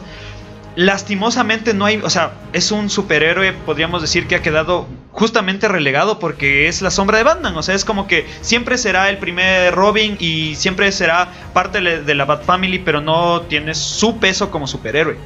Ya que es lo mismo que sucede con el resto de Robins, que también son una son a excepción muy- de Red Robin. y no, igual Red Robin es, es Pero él es más. Es Es que es chingoncísimo. más alejado, él es del más alejado. Ah, pues sí, pero todos son re chingoncísimos. Y yo estoy esperando a que, a que Damian Wayne se, ya se emancipe y se haga su propio superhéroe, porque ese man también va a ser un re chingón. La bolita de oro. Sí, o sea, va a ser. Y no sé qué, qué, qué alter ego le vayan a dar, pero va a ser re chingón ese man, o sea. Pero bueno, ese. Y de Marvel. Está difícil, porque en realidad Marvel. No tengo un personaje como que me sienta muy identificado que sea mi favorito. Pero. No, en realidad. O sea, me gusta Iron Man, pero no es mi favorito. Creo que, creo que yo siempre me, me voy a quedar con Iron Man. Eh, ahora, volvamos al tema principal. Ahora que ya hemos dicho esto. Como les decíamos, que los superhéroes son la representación actual de los antiguos mitos. De la misma manera que en los antiguos mitos se transmitían los valores, su cosmovisión y su, eh, sus valores morales a través de sus mitos, nosotros hacemos lo mismo. A los inicios de los superhéroes, estamos hablando de los años 20, Los superhéroes eran prácticamente perfectos, ¿sí? Estamos hablando de Superman, un tipo que luchaba por el... ¿Cómo es? ¿Cómo era la frase? Por el bien y, el bien y la justicia. El bien y la justicia y, y- ¿Cómo es? El bien, la justicia y el sueño americano. Así era. Ah, el sueño Ah, americano. Y así era la frase. Entonces, básicamente era eso. O sea, Superman era lo que en psicología se conoce como el super yo. Era lo mejor de nosotros, era perfecto, era inquebrantable, era incorruptible. Pero, ah, más o menos en los años 50, 60, hay un pequeño cambio y aparece en la escena Marvel. ¿Qué fue lo que hizo Marvel bien a diferencia de DC, que en ese, en ese tiempo creo que se llamaba Timely Comics, o estoy mal.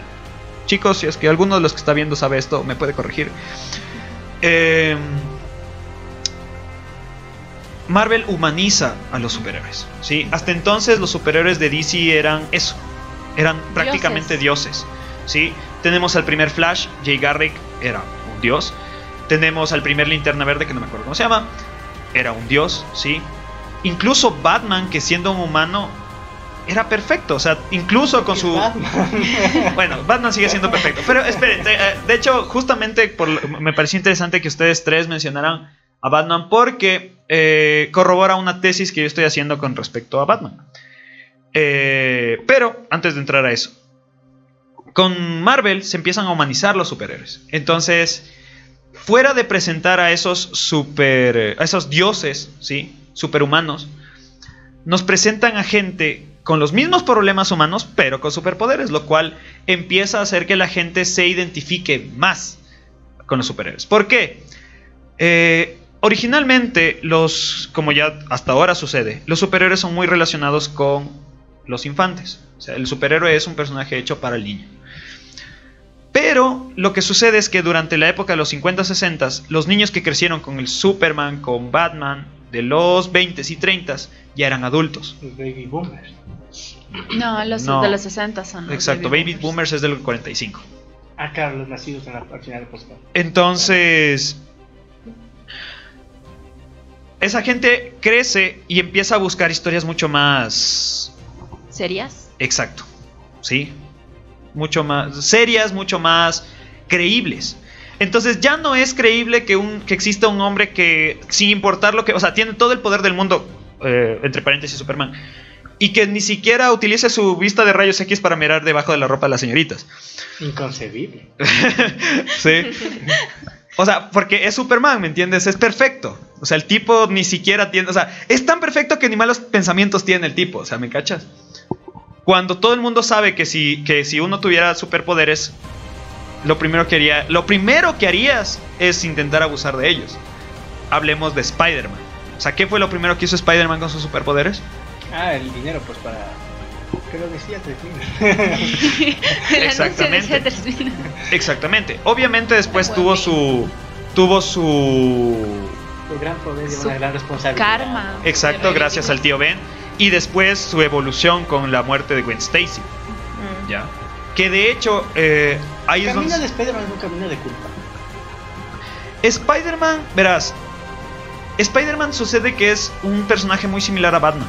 Spider-Man es perfecto. Por favor, no digan nada malo de Spider-Man. O sea, Spider-Man es un personaje muy similar a lo que ahora se presenta Batman. Porque Spider-Man es un. eh, a lo largo de su historia ha atravesado por muchos. Muchos problemas, ¿sí? Muertes. O sea, ha sido el. O sea, lo, lo- mostraron públicamente de que él era Spider-Man. Ha sido casado, perseguido, ha muerto como tres veces. Exacto, eh, justo así va. eh, con Spider-Man ves lo difícil que es ser bueno. Lo difícil que es mantenerte más que ser bueno. O sea, manten- mantenerte firme en un ideal. es como la frase del Spider-Verse. Cuando dicen, yo soy Spider-Man y me levantaré, ex- siempre me es voy que a levantar. eso es lo que le- ya. Esto es Spider-Man. Sí, exactamente. Exactamente. Exactamente. Entonces, ahora, aquí va lo que hablábamos de, de Batman. Una de las... eh, voy a relacionarlo con el tema. Una de las cosas que, que logró este auge con los superhéroes en nuestra generación es que eh, cuando los superhéroes empiezan a humanizar, nosotros empezamos a identificarnos con los superhéroes. ¿Sí? Empezamos a reflejar nuestros ideales en los de ciertos superhéroes.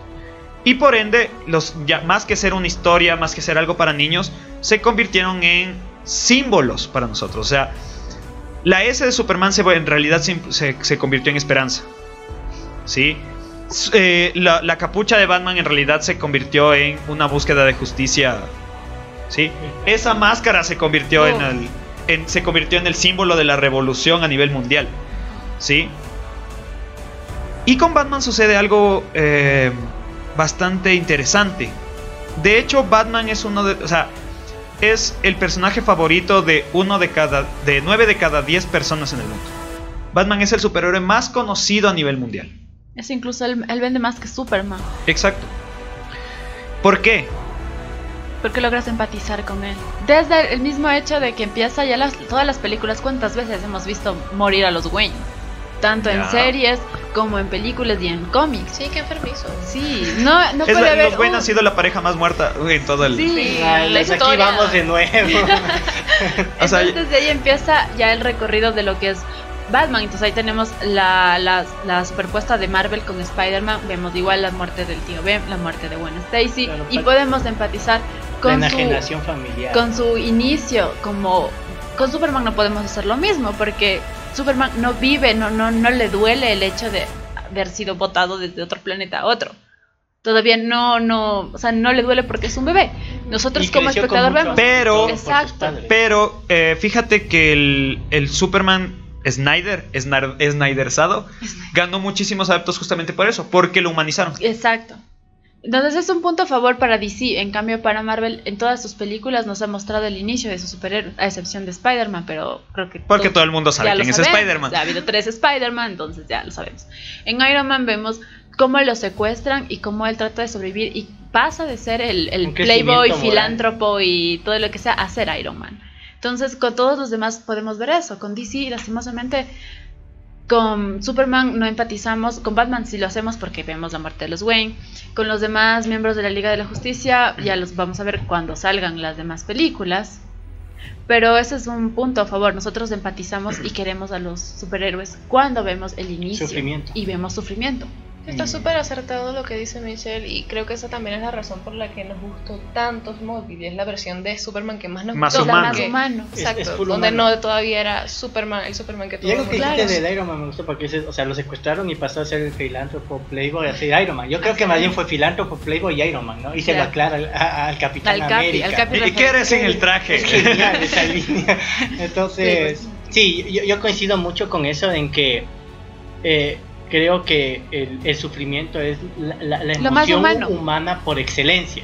Porque tú estás feliz y estás alegre, pero te vas a olvidar. Si tú- a ti te dicen, por ejemplo, ¿cuál ha sido el momento más feliz o más alegre de tu vida? Tal vez te va a ser más difícil encontrar que el momento más triste o eh, el más desesperanzador de tu vida. Entonces, eh, la, la empatía justamente viene de, de- del sufrimiento, de reconocer el dolor de alguien más y, y pensar que puede ser tuyo.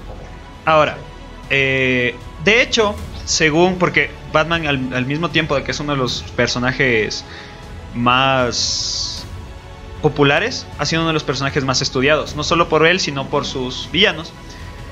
Según estudios, eh, lo que sucede con Batman y por qué la gente se siente tan identificada con Batman es porque Batman representa todo lo que el ser humano desea hacer. A- o sea, aparte de millonarios. Pero a lo que va es... Lo principal. Eh, el ser humano a lo largo de su vida experimenta muchos problemas, ¿sí? muchos traumas que de cierta manera lo marcan. ¿sí? Obviamente no todos experimentamos traumas como que maten a, nuestros padres enfrente de nuestros ojos, pero eh, ah, en sus diferentes niveles todos los, problemas que el ser humano pasa en su momento son igual de fuertes. Dígase problemas económicos, dígase rupturas amorosas, dígase eh, Soledad. soledad, dígase problemas de laborales, ¿ya? Y Batman demuestra que. mm, o sea, demuestra una manera de No siempre salir adelante. Pero es como que no solucionas tu problema, sino que los destruyes. Exactamente, o sea, Batman es el, es el, o sea, se ha convertido en una, en una imagen de, te pueden destruir, pero tú vas a salir traumado, Darks, pero vas a salir, ¿ya? Aparte de eso, está comprobado que el ser humano en general no quiere, o sea, considera que esa imagen del, del ser frío, ¿sí? del ser frío, oscuro y todo serio, es mucho más fuerte que, el super- que, que la persona feliz. Y es por eso que muchas personas consideran que Batman es más fuerte que Superman. Porque Superman, obviamente, tiene superpoderes, no tiene por qué preocuparse. Él siempre es como que mucho Es más... feliz. Relajado. Exacto. Y Batman es como que sientes ese peso de los problemas. Entonces, Bueno, uno es humano y el otro es alien. Exactamente. Entonces, las personas se sienten identificadas justamente con eso. O sea, quieren ser Batman porque quieren salir adelante de sus problemas. ¿Sí? Y quieren salir más fuertes de esos problemas. Ahora, que ahí va algo que dijo Lucho antes. Batman de por sí no es un, no es un, antihéroe. ¿Sí? El concepto de antihéroe es una persona que hace el bien porque le conviene. No porque sean sus, ideales. Es decir, Wade Wilson, eh, Deadpool. Punisher, ¿sí? Durante un tiempo Wolverine, porque después Wolverine ya fue un superhéroe. Pero estos personajes son antihéroes porque ellos terminan haciendo el bien. Pero por ejemplo, eh. Deadpool, ¿por qué le pagan? Es un mercenario. Entonces, tú le pagas lo suficiente, él salva el mundo. Si no me pagas, no muevo un dedo. Más Es o genial, menos. Ya. En cambio, Batman no. Batman, él lo hace porque es su ideal. O sea, él va a salvar Ciudad Gótica porque esa es su misión. Eh, en, en Batman, por ejemplo, eh, más que ideal, creo que ve su responsabilidad. O sea, si alguien puede hacerlo, debe hacerlo. Eh, es como cumplir con el deber pese a que no te han dado. Estás en la capacidad. Y alguien tiene que tomar la iniciativa. Alguien tiene que hacer las cosas. Sí, es por eso que Sí. él cría tantos Robin también. Exactamente. O sea, e- ese Ah. Tantos Robin. Ah, de hecho, eso eh, en psicología eso se llama eso se llama compensación, pero Me acuerdo de Rick y Morty contando que el Morty ya está. Va a cambiarlo por.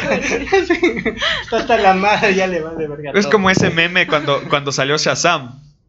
Ah, que es huérfano. Sí, no, y dice, ¿cómo te llamas? Billy Batson. Batson, Batson. Batson. Batson, Batson. Quiere ser Batman. Quiere ser el nuevo Robin. Entonces, entonces, por eso es que es muy interesante. Y cuando aparece la figura ya del Guasón, que algún rato quisiera hacer un, o sea, hablar igual un programa sobre villanos, pasa lo contrario, que se vuelven la- las dos caras de la moneda. Cuando nosotros tenemos un problema, nos convertimos en cualquiera de los dos. Es decir, salimos como Batman, es decir, más fuertes y firmes con nuestro ideal, o, sali- o salimos como The Joker, que se chinga al mundo. Eh, por ejemplo, en, en este aspecto es bastante personal.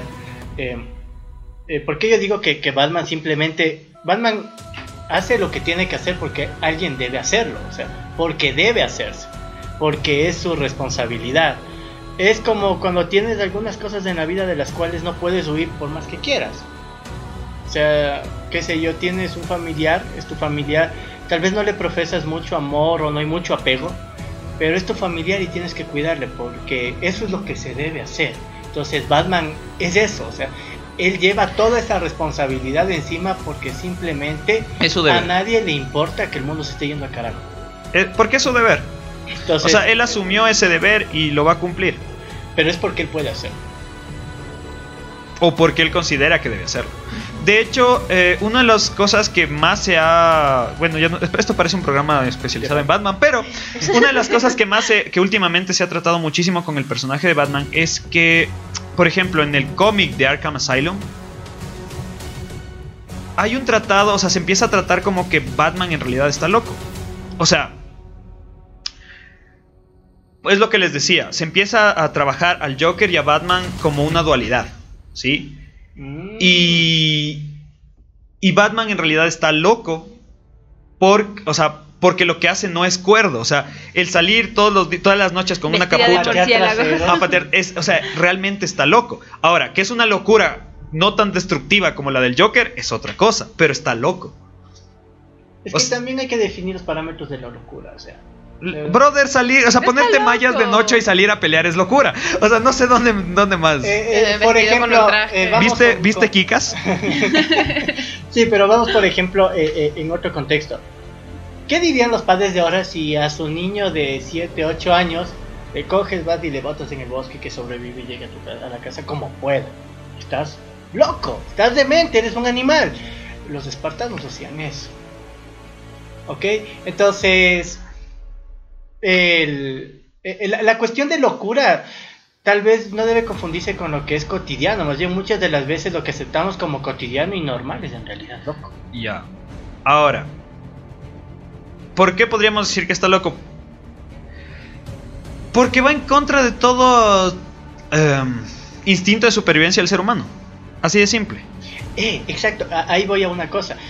Eh, el instinto de supervivencia no lo tienen solo los seres humanos, todos los animales lo tienen. Y si solo obedecemos al instinto de supervivencia en general, no estamos siendo humanos. Eh, por ejemplo, eh, qué sé yo, estamos en una parada de bus y hay un montón de personas, sí, varios hombres, algunas mujeres. ¿Y qué es lo que sucede en la sociedad? Si un man, un tipo llega y le asalta a otro man, todo el mundo escoge, se abre y ya yo no vi nada. Eso es locura, por ejemplo. Porque estás obviando un acto realmente malo, estás obviando un acto realmente malvado y se supone que las ideas del bien y el mal son ideas humanas, entonces debe de hacer prevalecer esa idea, esa también- idea del bien. Entonces por eso en ese aspecto no me parece tan loco Batman, ¿no? Más, más bien eh, es, es loca la gente que, que ignora el mal. Pero Miren, sí, todo lo que él hace, eh, por ejemplo, yo vi, eh, no, no vi, me contaron sobre un video, yo me imagino que todas estas alturas han visto Joker, la película, entonces no... Alerta spoiler. No, no, tampoco es que voy a decir algo de la película en sí, sino más bien una reflexión que tomó un youtuber, no recuerdo ahorita el nombre, que decía que en realidad el Joker es Batman. O sea, porque hay una... eh, hay algo dentro de la película, para no tener que hacer spoiler, que muestra una situación que vivió Batman, pero yo- el Joker no estaba allí. Y casi toda la película lo que vemos es todo lo que vive el Joker. Entonces, esa es la única escena en donde vemos algo que no está viviendo el Joker. Entonces, ¿será que sí lo vivió? ¿Será que más bien él sí se volvió loco y al- a raíz de que murieron sus padres, él empezó a hacer un montón de cosas que para él dentro de su cabeza estaban bien, pero en realidad era locura y, estaba... Porque, por ejemplo, o sea, él actuaba con gente que hacían cosas malas. Dentro de la película tú ves eso, como que a él le, le hacían mucho daño y él eh, respondía con violencia ante esas personas que lo trataban mal o que hacían algo que fuera injusto. Entonces, así lo colocan, que, que realmente eh, el Joker es Bruce Wayne. Interesante. Aquí hay un, aquí hay un tema, un punto que me manda Carlos Torres, que dice que en el cómic de 1998 de Superman se revela que Superman no protege a la Tierra porque crea que es su responsabilidad y porque es buena, sino porque cree que, es suya. Es suyo. Mm. Y luego se, se comprueba, ¿no? Cuando Scotty se hace super malvado, tirano y todo. Ahora, No. Eh, justamente hablando de, o sea, tomando los ejemplos de Superman y de Batman, hemos hablado de cómo eh, se empieza a humanizar, no solo en, Marvel, sino también DC empieza a humanizar sus superhéroes. Pero ya a partir de la década de los 90, inicios del 2000, empieza a darse una nueva explosión que ya salen nuevos superhéroes. Algunos de, de, Marvel, de DC también, pero se empiezan a dar eh, de otros... eh, de otras editoriales también, se empieza a mostrar otro tipo de superhéroe, que es el superhéroe que se hace superhéroe siguiendo a los superhéroes, es decir, Kikas. Kikas. ¿Sí? Sí, tenemos varios ejemplos de, de, de este tipo de superhéroes. No sé si ustedes han escuchado de un cómic que se llama Invincible, que es de Image Comics. Es la. O sea, es la historia de un. Algo así como un Superman, ¿sí? Es la historia de un chico que es hijo del Superman de ese mundo. Pero. ehm, y él intenta ser igual a este Superman. O sea, este, a su padre. Pero descubre que este Superman es malo. Y terminan peleando. Es muy. Y es, es muy bien. O sea, Star Wars. más o menos. más o menos. Pero esta, o sea, esa historia es muy buena. Se Sí, los. y, y lo que dice se ve, por ejemplo, en, en, en- el anime, en un anime que My Hero Academia o Boku no Hero, ahí eh, los chicos se hacen héroes por el ejemplo que ven. Y tú dijiste algo bien interesante del héroe, que entra dentro del arquetipo de la construcción del héroe y es la sonrisa. O sea, sonríes aunque estás pidiendo... a- No todos. Eh, claro, pero aquí, por ejemplo, voy a- al hecho de que, ¿cuál es la función del héroe en la sociedad? En Eh, estas sociedades. ¿sociedad ¿no? ¿no? ficticia o en la nuestra? En las sociedades ficticias. Fomentar el Eh, bien. eh, En, en esta sociedad es un ejemplo del bien. Exacto. Pero allá, ¿cuál es la, la función del héroe? Ya. Justamente, ¿qui- eh, ¿quién fue que dijo lo del mostrar el bien? Miguel. Creo que sí. Ya. Eso es lo que sucede, o sea, lo que quería hablar de que ya pasa en la, o sea, en la década 90 2000.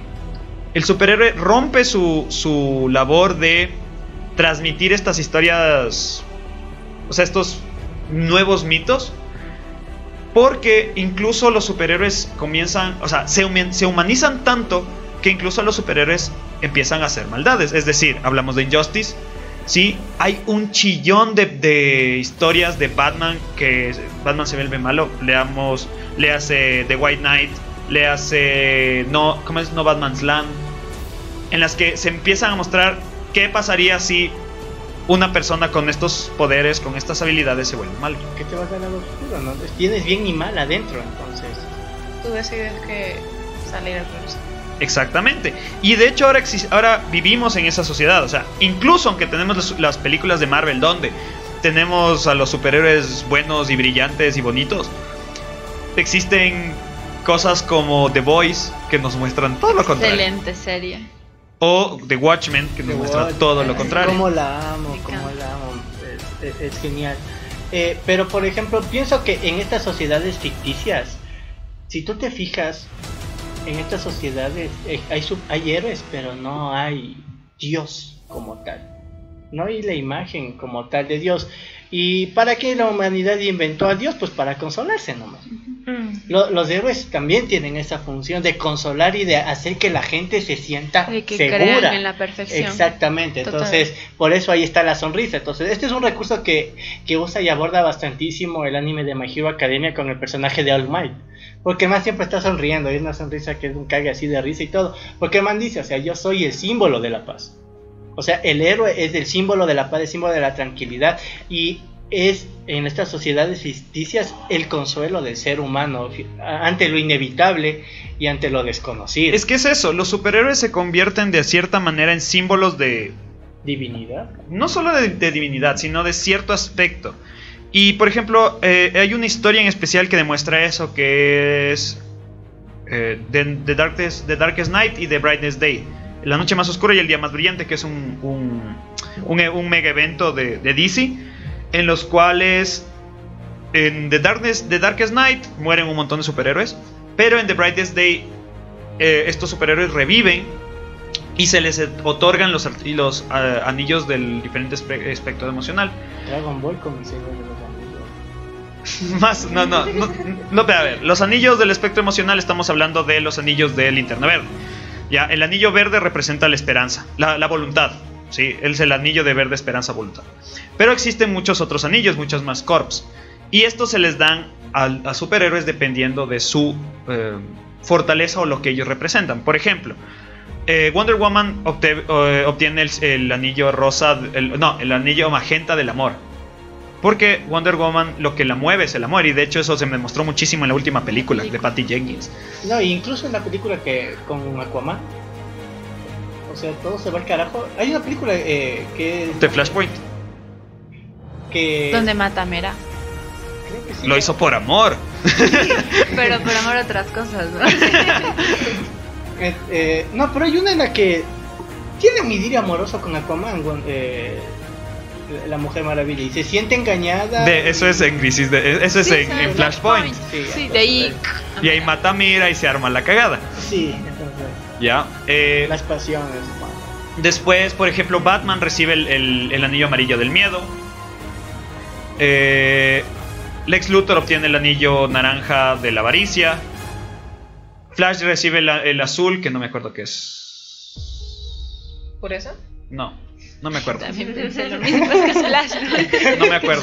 Pero eh, por- Superman recibe un anillo verde de la esperanza y así sucesivamente. Entonces, cada uno de los personajes obtiene el anillo de lo que ellos representan. ¿Sí?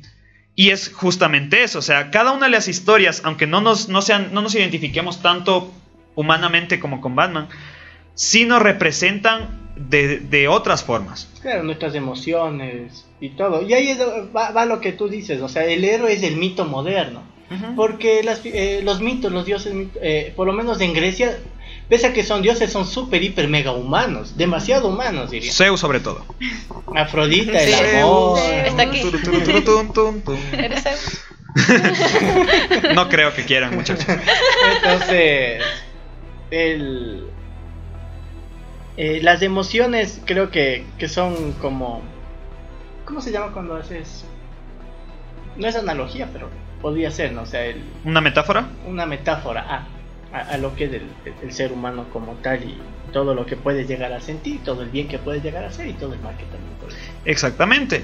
Y aquí llegamos ya al punto actual de los superhéroes, en los cuales eh, el superhéroe ya mucho más humanizado, mucho más incluso hasta malvado, de cierta manera, porque como hemos visto hay casos en los que los superhéroes pierde- pierden el control. Pero actualmente el superhéroe yo creo que debe ser eh, tomado nuevamente con como su función original, es decir, como un mito moderno, como una forma de transmitir valores. Eh, yo recuerdo alguna vez que tuve una discusión en- en- durante mi época universitaria, porque uno de los profesores eh, que me, da- me daba clases hablaba, hacía esta distinción entre literatura soft y literatura real o literatura ¿Que vale la pena? Exacto. Entonces él decía que había libros que eran soft, que para qué leerlos porque eran literatura ligera. Y que había libros de literatura fuerte que eran los que realmente, o sea, por su valor artístico y todo que se debían. Y yo recuerdo que dentro de este debate yo le decía que muchas más personas habían eh, aprendido sobre la perseverancia viendo Dragon Ball o viendo películas de Batman que leyendo Ulises de, de James Joyce es el mismo mensaje. O sea, bueno, obviamente Ulises de James Joyce tiene muchos más mensajes, pero tiene ese mensaje de la perseverancia, de. Sí. Pero una forma mucho más fácil de transmitir el mensaje es a través de un contenido que la gente lo asimile rápido. Es decir, Dragon Ball. Es decir, Batman. Eh, por ejemplo, ahí eh, tú acabas de decir algo, y es, eh, pienso yo, de perspectiva bastante relativo, y es eh, lo que mencionas que el héroe debe volver a sus inicios de, de ser el mito moderno. Entonces, o, o debe cumplir su función como un agente moral de educación para, de ejemplo, ¿verdad? Y la cuestión aquí es, creo que debería haber como que públicos y públicos. Si es que yo veo un héroe 100% bueno y así digo, pues está hueco. Porque eh, tenemos un grado de madurez que es totalmente diferente. Ahora, un niño sí debe ver un héroe súper, hiper, mega bueno, que sea perfecto y bla, bla, bla, bla. En esto encontré en eso. Porque en realidad, a ver, si tú a un niño le dices que tiene que ser perfecto, si es que él no es perfecto, se va a sentir mal. No, pues, pero es que no es decirle perfecto como tal. ¿A, a qué me Pero refiero aquí con la perfección? Sino la- el ser bueno. Sí, pero es que eso tiene que ver muchísimo con la parte de la psiquis, de la construcción de la psiquis. O sea, a ver, utilicemos el ejemplo de Superman, ¿ya?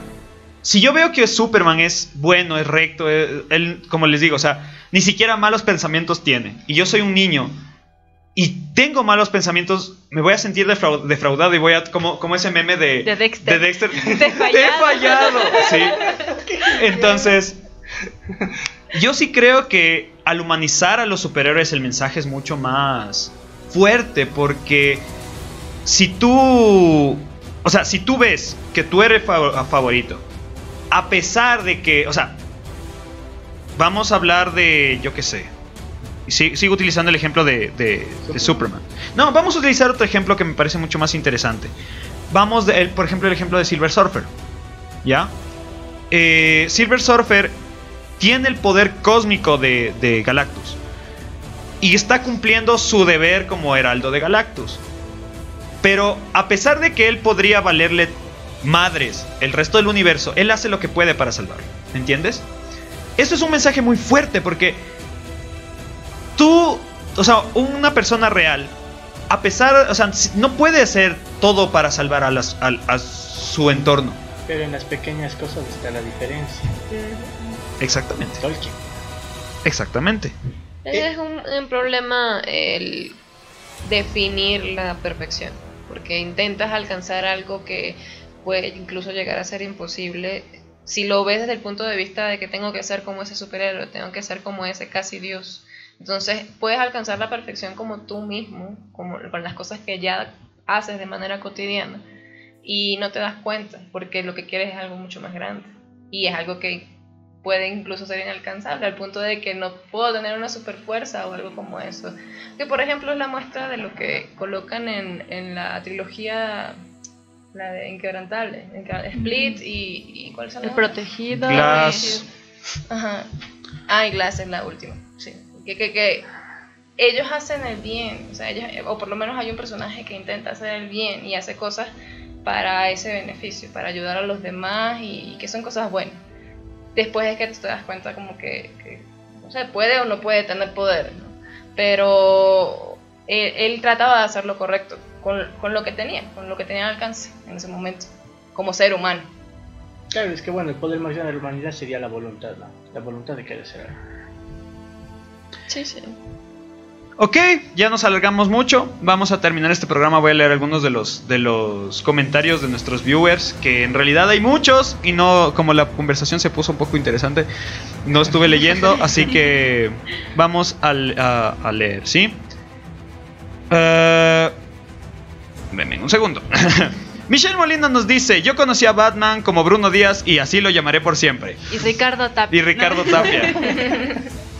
Parece más bien el zorro. Cuando, cuando, cuando le sientes así es como que el zorro. Claro.